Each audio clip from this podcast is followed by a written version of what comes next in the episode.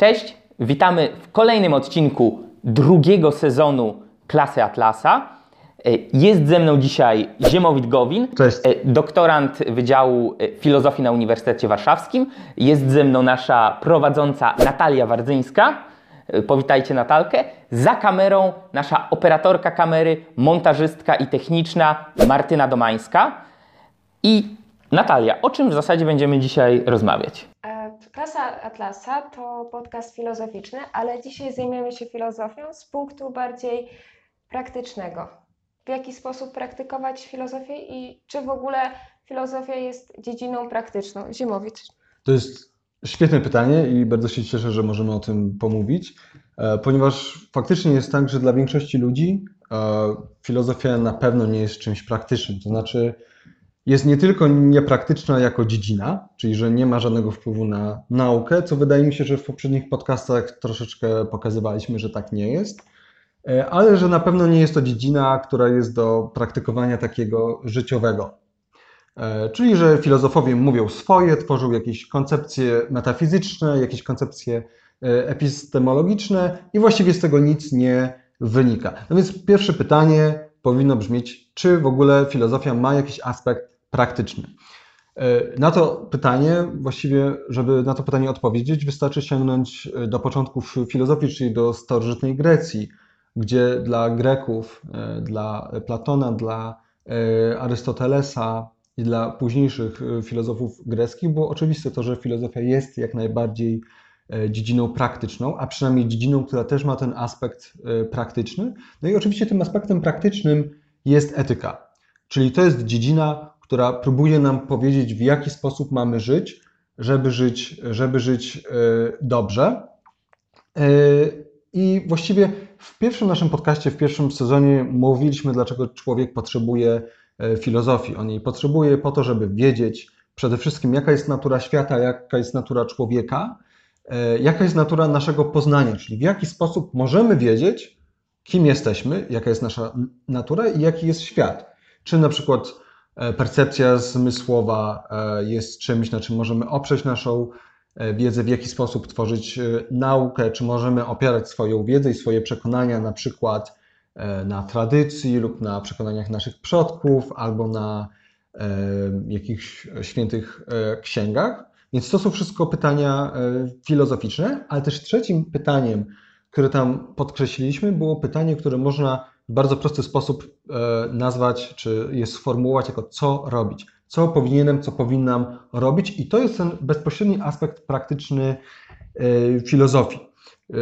Także filozofia jak najbardziej jest praktyczna, a przynajmniej może być praktyczna. Innymi słowy, filozofia ma ten potencjał do tego, żeby ludzie, wyznając pewne zasady filozoficzne, które oczywiście uznali nie ze względu na jakiś autorytet, że tak na przykład mówi Ziemowit w podcaście, albo tak napisał e, Arystoteles, tylko zastanawiają się nad tym, kim oni są i do czego dążą, i w jaki sposób pewne zasady, które dana filozofia głosi, e, w praktyce zastosować. E, Więc ja bym tak w ogóle zaczął. e, Taki były punkt wyjścia, żeby zaznaczyć, że filozofia jest dziedziną praktyczną, a teraz możemy już przejść do tego bardziej, co to znaczy, że jest dziedziną praktyczną i w jaki sposób e, praktykować. Ja, jeśli jeszcze mogę, dorzuciłbym coś do tego, co mówił Ziemowit, bo zgadzam się z Ziemowitem. Natomiast chciałbym powiedzieć, że niektórzy mają takie podejście, w którym e, by powiedzieli z punktu widzenia teoretycznie, przynajmniej filozoficznego, co ten Ziemowit w ogóle wygaduje, bo są to osoby, które uważają, że można sobie posegmentować filozofię na różne kawałki i że metafizyka swoje, epistemologia swoje, a etyka, czyli ta praktyczna rzecz, jest jakby czymś zupełnie odrębnym, czyli tak jak my mówiliśmy na przykład y, w bodajże czwartym odcinku Klasy Atlasa pierwszej serii, czyli o cnotliwym egoiście, że etyka, czyli to jak człowiek ma się zachowywać, co ma robić, jakim człowiekiem powinien się stawać, jakie cnoty praktykować, do jakich wartości dążyć, nie jest oderwanym od wszystkiego abstraktem pływającym gdzieś tam w chmurach. To nie jest sobie amuzą, y, to nie jest coś, co jest arbitralnie przyjmowane ani wynika y, z, jakiejś, z jakiegoś czysto dedukcyjnego wnioskowania wynikającego z jakiegoś pierwotnie przyjętego aksjomatu, tylko jest to konsekwencja tego, co mówi nam metafizyka i epistemologia, czyli konsekwencja tego, jaki jest świat, którym żyjemy, jak my go możemy poznać, jacy jesteśmy my sami, jak my możemy poznać naszą własną naturę, czego ta natura od nas wymaga, abyśmy mogli żyć i rozkwitać w tym życiu i tak dalej. E, natomiast bardzo często ja się spotykam z ludźmi, którzy nawet są trochę zainteresowani etyką czy moralnością, czy próbują dyskutować na jakieś tematy moralne, e, nie wiem, na przykład na temat zasadności, czy nie, bezzasadności moralności, czy niemoralności eutanazji, jakichkolwiek innych działań, czy wolno czasami kłamać, czy nigdy nie należy kłamać i tak dalej, ale chcą to robić w oderwaniu od wszystkiego innego. Jakaś tam, ich nie interesuje natura świata, natura tego, oni mówią, ty, tym to niech się zajmuje fizyka, biologia yy, i tak dalej, a, a my tu podyskutujemy sobie o etyce. Tylko bardzo często, a w zasadzie chyba z konieczności, yy, musi to wychodzić z jakiejś bardzo arbitralnej przesłanki. Na przykład oni na samym wstępie sobie zakładają, etyka yy, dotyczy tylko tego, jak ja funkcjonuję w społeczeństwie i jaki jestem dla innych ludzi. To jest etyka. Jak siedzę sobie sam w domu, Y, albo w pracy, to tam nie ma żadnej etyki. Tak? To ostatnio nawet, y, powiedzmy, prywatny przykład podam. Miałem rozmowę z kolegą, który deklaruje się jako stoik y, i była rozmowa na temat właśnie jakichś, jakichś zagadnień etycznych i w każdym razie w pewnym momencie padło hasło, że no, etyka jest potrzebna nam na co dzień, w każdej chwili naszego dnia, na przykład, yy, żeby oceniać innych ludzi, oceniać samego siebie, żeby jeśli na przykład przyjmuje się kogoś do pracy, jakiegoś pracownika, to żeby wiedzieć, czy on jest wiarygodny, czy nie, czy na przykład będzie dobrym programistą, czy nie, yy, czy będzie się przykładał do pracy, czy nie. I ten kolega powiedział od razu, przecież to nie jest etyka. To nie ma nic wspólnego z etyką, tak? To chodzi tylko o jakąś tam praktykę biznesową. Gdzie tu jest etyka, tak? No więc nasze podejście jest trochę inne. Nie chodzi, etyka nie dotyczy tylko tych bardzo wąskich, pojedynczych przykładów, kiedy jest ten dylemat wagonika i zastanawiamy się, czy przesunąć dźwignię, czy nie, kiedy jest dyskusja na temat eutanazji, kiedy zastanawiamy się, czy w jakimś ważnym momencie życiowym możemy skłamać, nie wiem, mężowi albo żonie, czy nie, e, czy, czy białe kłamstwo jest dopuszczalne w takich dramatycznych sytuacjach, czy nie. E, I generalnie to jest taka wizja, którą my odrzucamy, my się z nią nie zgadzamy i myślę, że już sporo mówiliśmy o tym, dlaczego się nie zgadzamy, w której życie sobie toczy, y, życie się toczy, życie sobie płynie, my y, mamy kontakty z innymi ludźmi, y, zakładamy rodzinę, pracujemy, robimy karierę, studiujemy, uczymy się i tak sobie jakoś tam żyjemy, ale to jest w ogóle kwestia amoralna my, no, no, po prostu trzeba coś tam robić, trzeba coś tam żyć, to jaką pracę obierzemy, na jakie studia pójdziemy, jak będziemy, e, z kim założymy rodzinę, z kim nie, to jest kwestia, której etyka nie dotyczy. A etyka dotyczy tylko tych pojedynczych, to jest jakby taki piasek na pustyni, a etyka dotyczy tylko takich pojedynczych, wolno stojących głazów, jak czy dokonać aborcji, czy eutanazja, czy, które generalnie w życiu Umówmy się, ja nie mówię, że to są rzeczy nieistotne, tylko zdarzają się rzadko. To nie jest wybory dnia codziennego. A my mówimy filozofia. Cała filozofia, włącznie z epistemologią, ale zwłaszcza etyka dotyczy tu i teraz, każdego dnia, każdej godziny naszego życia i wszystkich wyborów w zasadzie, które podejmujemy, ponieważ wszystkie wybory z punktu widzenia naszego dobrostanu, z punktu widzenia tego, kim chcemy się stać, kim powinniśmy się stać, z punktu widzenia naszego dążenia do szczęśliwego, spełnionego życia i osiągnięcia eudaimonii, są ważne. Każdy z tych wyborów może być dobry albo zły. Więc etyka zajmuje się wszystkim i potrzebuje tej podbudowy metafizycznej i epistemologicznej, nie może sobie istnieć jako abstrakt sam w sobie. E, I to jest też to, co różni nas od wielu innych, którzy stwierdzają, że etyka to jest taki mały wycinek, który jeszcze bardziej możemy sobie podzielić, że tam będzie bioetyka, sroetyka i tak dalej. Więc e, no nie, to taka moja uwaga. Okej, okay, to na jakie sfery życia praktykowanie filozofii ma wpływ?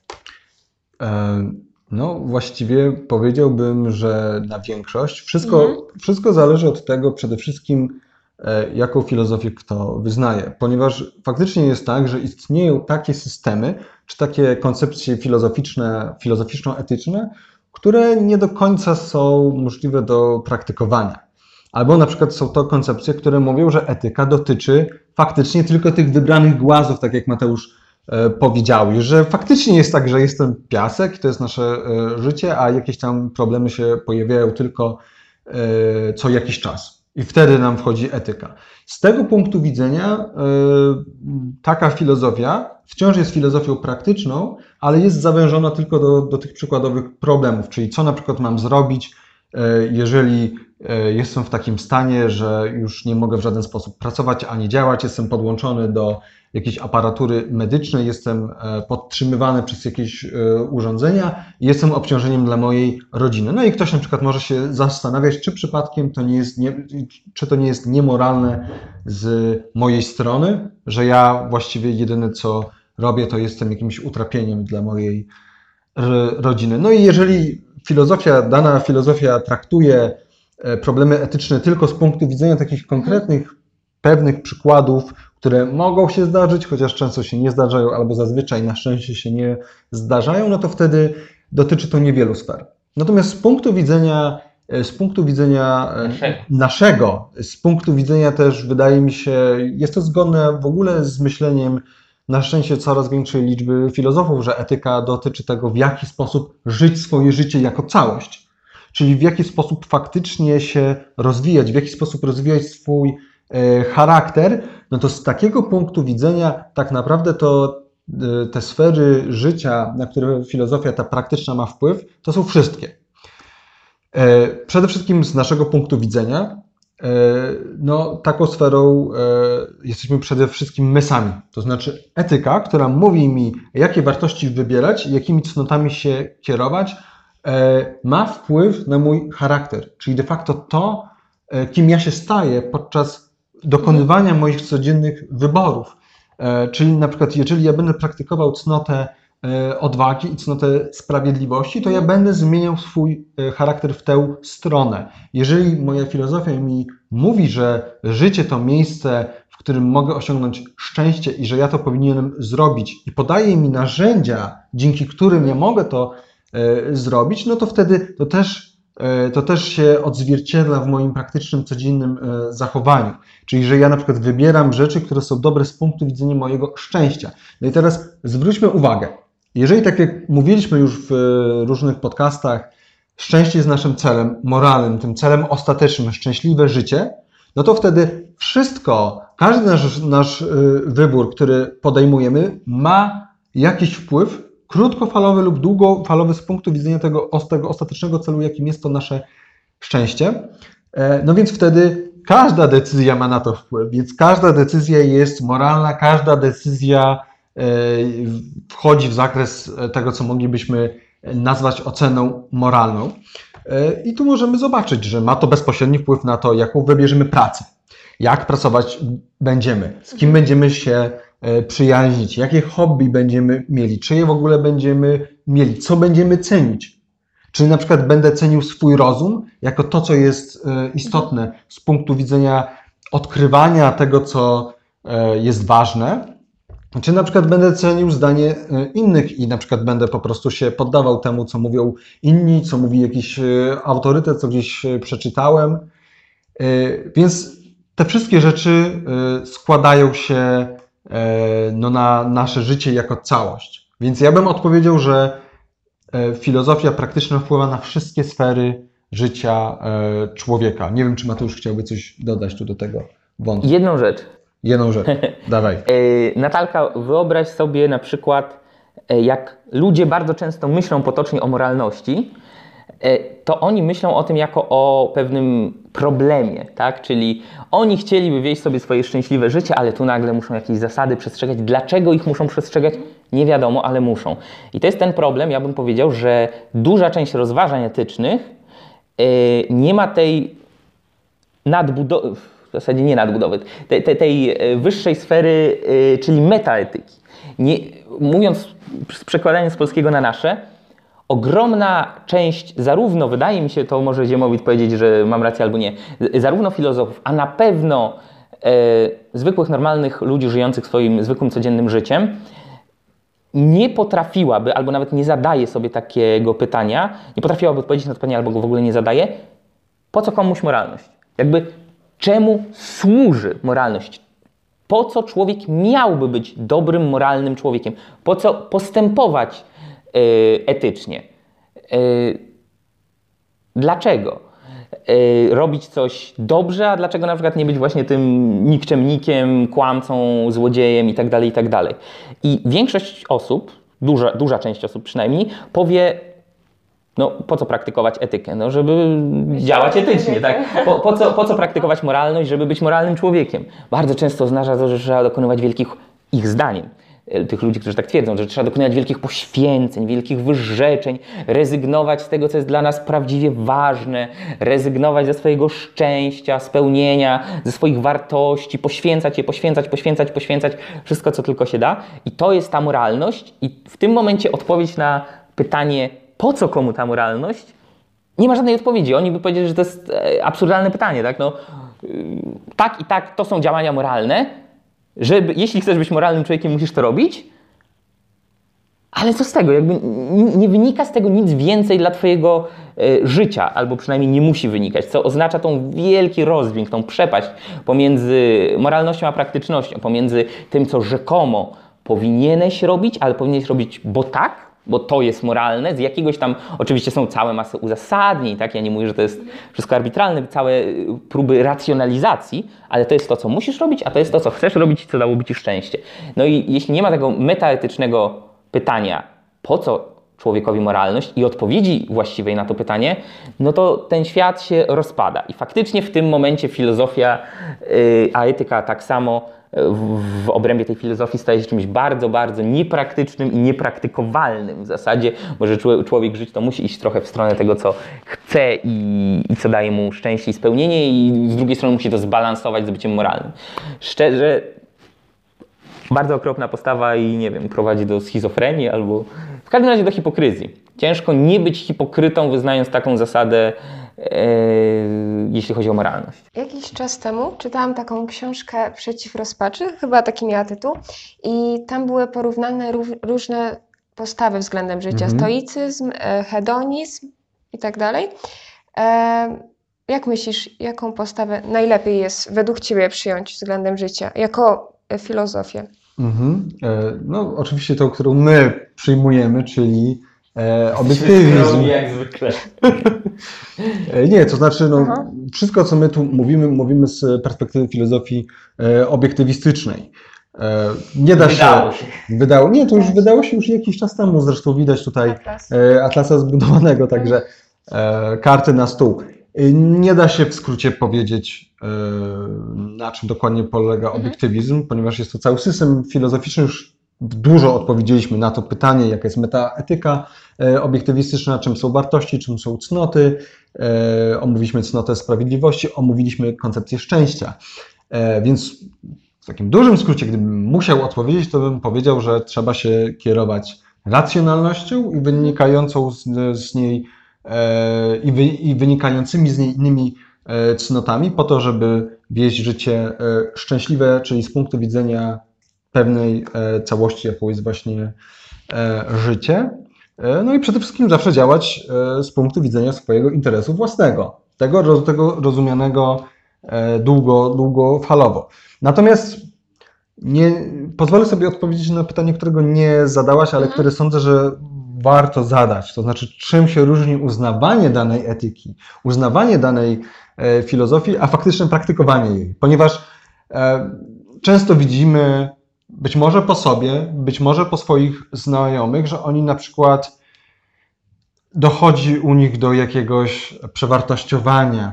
Oni nagle się nawracają na jakiś system wartości. To może być system religijny, ale to może być też system świecki, czyli jakaś e, filozofia. I widzimy, że oni mówią, że dla nich jest coś ważne, że oni mówią, że trzeba żyć na przykład w zgodzie z e, tym, co mówi Kościół, albo w zgodzie z tym, co pisze Kant, albo w zgodzie z tym, e, na przykład, nie wiem, chcą być weganami i tak dalej.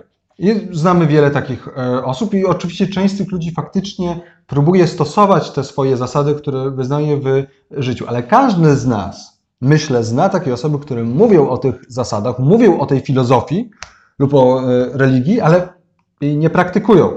Albo tylko częściowo. Albo tylko częściowo. Więc teraz Wierzący, ale nie praktykujący, tak? No na przykład. tak, no i teraz pytanie, co. Tak samo filozofujący, ale nie praktykujący. Tak, pytanie, co jeżeli ktoś na przykład uzna, że obiektywizm to jest filozofia, która jest prawdziwa, która dobrze odzwierciedla naturę człowieka, świata Mhm. e, i etykę, ale jej nie praktykuje. To znaczy mówi, że to jest spoko i że on jest osobą racjonalną i tak dalej, ale w praktyce nie jest. E, to znaczy przede wszystkim trzeba tu powiedzieć, że z faktu, że się uznaje dany system wartości, nie wynika, że my ten system praktykujemy. E, Czyli po prostu są osoby, które mówią A, mówią, że trzeba robić A, ale A nie robią. E, Z czego to wynika? No, przede wszystkim to może wynikać z wielu rzeczy. To nie jest tak, że gdy uznamy jakiś system wartości, zwłaszcza taki, który nam mówi, że trzeba codziennie działać w określony sposób i trzeba zmienić właściwie całe swoje e, postępowanie, przemyśleć taką naszą e, codzienność, to nie jest proste, żeby przejść od uznania tego do praktykowania. To jest pewien proces, do którego dochodzimy. Też nie bez powodu my tutaj w tych podcastach podkreślamy e, wagę czy istotność charakteru. Charakter jest bardzo ważny z punktu widzenia praktykowania filozofii. No i każdy z nas, a przynajmniej większość z nas, z, z różnych powodów nie do końca jest, że tak powiem, nastrojona pod praktykowanie odpowiedniej e, filozofii, czy to przez wychowanie, czy to przez książki, które przeczytaliśmy wcześniej, które na przykład były e, niekoniecznie dobre z punktu widzenia naszego rozwoju moralnego i teraz po prostu jest nam troszeczkę trudno y, dostosować te zasady czy te wartości do naszego życia. E, No ale z pewnością e, lepiej jest, jeżeli uznajemy te zasady, próbujemy je stosować. Jeżeli to robimy, to faktycznie powoli nasz charakter będzie się zmieniał, to nasze ukryte przekonanie, e, nasza ukryta metafizyka, czyli podejście do świata się zmieni i mam nadzieję, że jak najszybciej dojdzie do pewnej unifikacji między tym, co. uznajemy, do fuzji między tym, co uznajemy świadomie, a tym, co czujemy podświadomie. E, No ale gorzej, jeżeli ktoś uznaje pewne zasady, ale w żaden sposób nie próbuje ich praktykować, w żaden sposób nie próbuje ich zmienić. To są często ludzie, którzy przyjmują pewne zasady po to, żeby znaleźć się, żeby, żeby mieć jakąś taką tożsamość, Żeby którą taką, przynależeć do jakiejś taką wizytówkę. idei grupy. Tak, to jest taka ideologiczna wizytówka. Spójrzcie, ja tutaj jestem, nie wiem, kantystą, ja tu jestem utylitarystą, ja tu jestem Konserwatystą, Tak. takim, śmakiem. Jestem katolikiem, czym, czymkolwiek, a z tego nie wynika nic. No, y, wtedy na pewno y, taka filozofia, to znaczy ktoś może wyznawać dobre zasady, ale w żaden sposób ich nie praktykować. Y, No, to nie jest na pewno coś, co zalecamy, i, i na pewno bliżej jest nam i naszej myśli do ludzi, którzy niekoniecznie wyznają te zasady świadomie, ale mimo to się nimi y, kierują, niż ludzie, którzy mówią, że je wyznają, a ich życie w ogóle wygląda zupełnie inaczej i nie próbują go zmienić, bo sądzę, że to jest jednak e, kluczowe. z zastrzeżeniem. Czasami są idee, filozofie, poglądy tak złe, tak plugawe, tak nikczemne, tak niszczące życie, że w- cudzysłowie hipokryci wśród ludzi wyznających takie idee są dobrzy, w sensie są lepszymi ludźmi niż gdyby faktycznie praktykowali od A do Z, tak? Jeśli ktoś jest zdeklarowanym komunistą, bolszewikiem, to lepiej, żeby w praktyce Był liberałem. tak, żeby chodził sobie do tego Starbunia i gdzieś tam pracował i tak dalej, i tylko sobie gadał o tym, niż gdyby praktycznie szykował się do rewolucji. Tak samo jeśli ktoś jest muzułmaninem wahabitą w Arabii Saudyjskiej, e, to lepiej, żeby praktykował to no, no nie do końca tak, e, jak jego religia teoretycznie e, wymaga. Mm, I to jest jedna rzecz, a druga rzecz jeszcze tak na, na szybko e, chciałem tylko e, dodać a propos tego praktykowania, e, że e, chwila, moment, bo teraz e, na szybko, na szybko mi to... Zerkasz na, na ściągę naszą. Tak, zerkam na ściągę, ale to nie w było tylko w mojej głowie, w moim rozumie.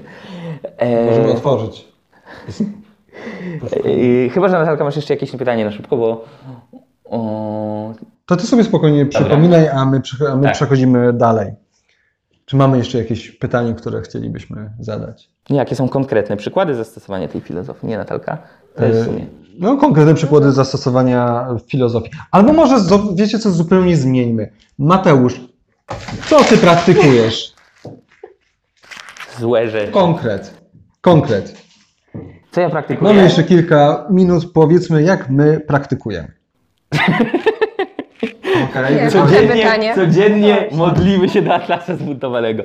Tak. E, nie. E, praktykujemy, je- jeśli o mnie chodzi, na pewno świadome podejście do e, idei filozoficznych i czytanie na ten temat, dowiadywanie się, uczenie się, konfrontowanie jednych idei z drugimi bardzo dużo mi dało w kontekście tego, co od zawsze w zasadzie było, odkąd pamiętam, było mi potrzebne, a co nie zawsze łatwo mi było znaleźć, czyli yy, pewnej spójności w moim życiu. Czyli nie, że mam trochę tych idei, trochę tych, te wydają się słuszne i tak dalej, i robi się taki patchwork, ja to próbuję jakoś poszywać, posklejać, ale nie zawsze to się trzyma kupy. I ja nie znam myśli przewodniej, jakiejś idei, która by to podsumowywała, która łączyłaby y, te różne rzeczy y, i byłaby pewną osią. I akurat jak zacząłem czytać e, różne teksty filozoficzne, e, zacząłem się interesować e, kiedyś najpierw filozofią starożytnych Greków, później arystotelizmem i Ayn Rand, to zaczęło to wszystko łączyć się i pomaga mi nawet w tych dziedzinach, w których jakby wymagam jeszcze dużo pracy od siebie, na przykład prokrastynacji w mojej pracy i tak dalej, ale dzięki temu Wiem, że potrafię i mogę być i jestem lepiej zorganizowany niż byłem.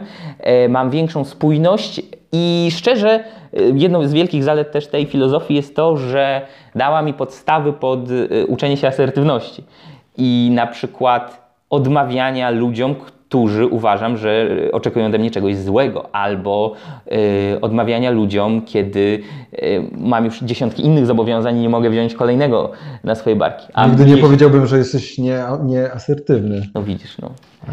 Dziękuję pani Ayn Rand. Więc to na przykład z mojej perspektywy. A, A z twojej? a z mojej perspektywy na pewno zmieniło się to, że zacząłem oceniać ludzi niezgodnie z tym, jakbym chciał, żeby oni byli. Czyli zacząłem e, no tak naprawdę praktykować cnotę racjonalności e, w kontekście sprawiedliwości, czyli oceny drugich ludzi. I faktycznie z pewnymi osobami po prostu przestaję się zadawać, bo na przykład dostrzegam to, że e, tak naprawdę coś, co myślałem, że jest blisko, bliskim koleżeństwem lub przyjaźnią, jest tak naprawdę oparte nie na jakichś głębokich relacjach, tylko na mile spędzanym czasie raz na, raz na jakiś czas. E, A też osoby, które robiły rzeczy, które uważałem za złe, ale wcześniej im to odpuszczałem, też zacząłem takie osoby e, odrzucać. Na pewno w filozofii obiektywistycznej jest coś takiego, że no ona przede wszystkim mówi, że musisz skupić się na sobie, że nieważne jaki jest świat, to ty możesz skupić się na swoich wartościach, na tym, co ty robisz i I być moralnym i i, być szczęśliwym moralnym. człowiekiem. Wcześniej miałem w sobie coś takiego, że strasznie przeżywałem, że wszyscy ludzie, czemu oni są tacy głupi, czemu oni nie widzą tego, że coś jest złe i tak dalej. E, a teraz widzę, że po prostu umiem skupić się na sobie, widzę świat przejrzyście i zdaję sobie sprawę z tego, że ludzie mają często błędne e, koncepcje, ale to nie jest prymarnym Coś, co motywem. To nie jest coś, co mm, przeżywam. Żyję swoje, robię I myślę, swoje. I myślę, że to jest najważniejsze, żeby umieć żyć samemu tak dobrze i tak moralnie i tak szczęśliwie, jak tylko możemy. Mamy nadzieję, że my Was choć troszeczkę do tego motywujemy i że sami próbujecie praktykować dobre cnoty i osiągać dobre wartości. Obawiam się, że powoli kończy się nam czas, więc do usłyszenia i widzimy się w następnym odcinku. Trzymajcie się, hej!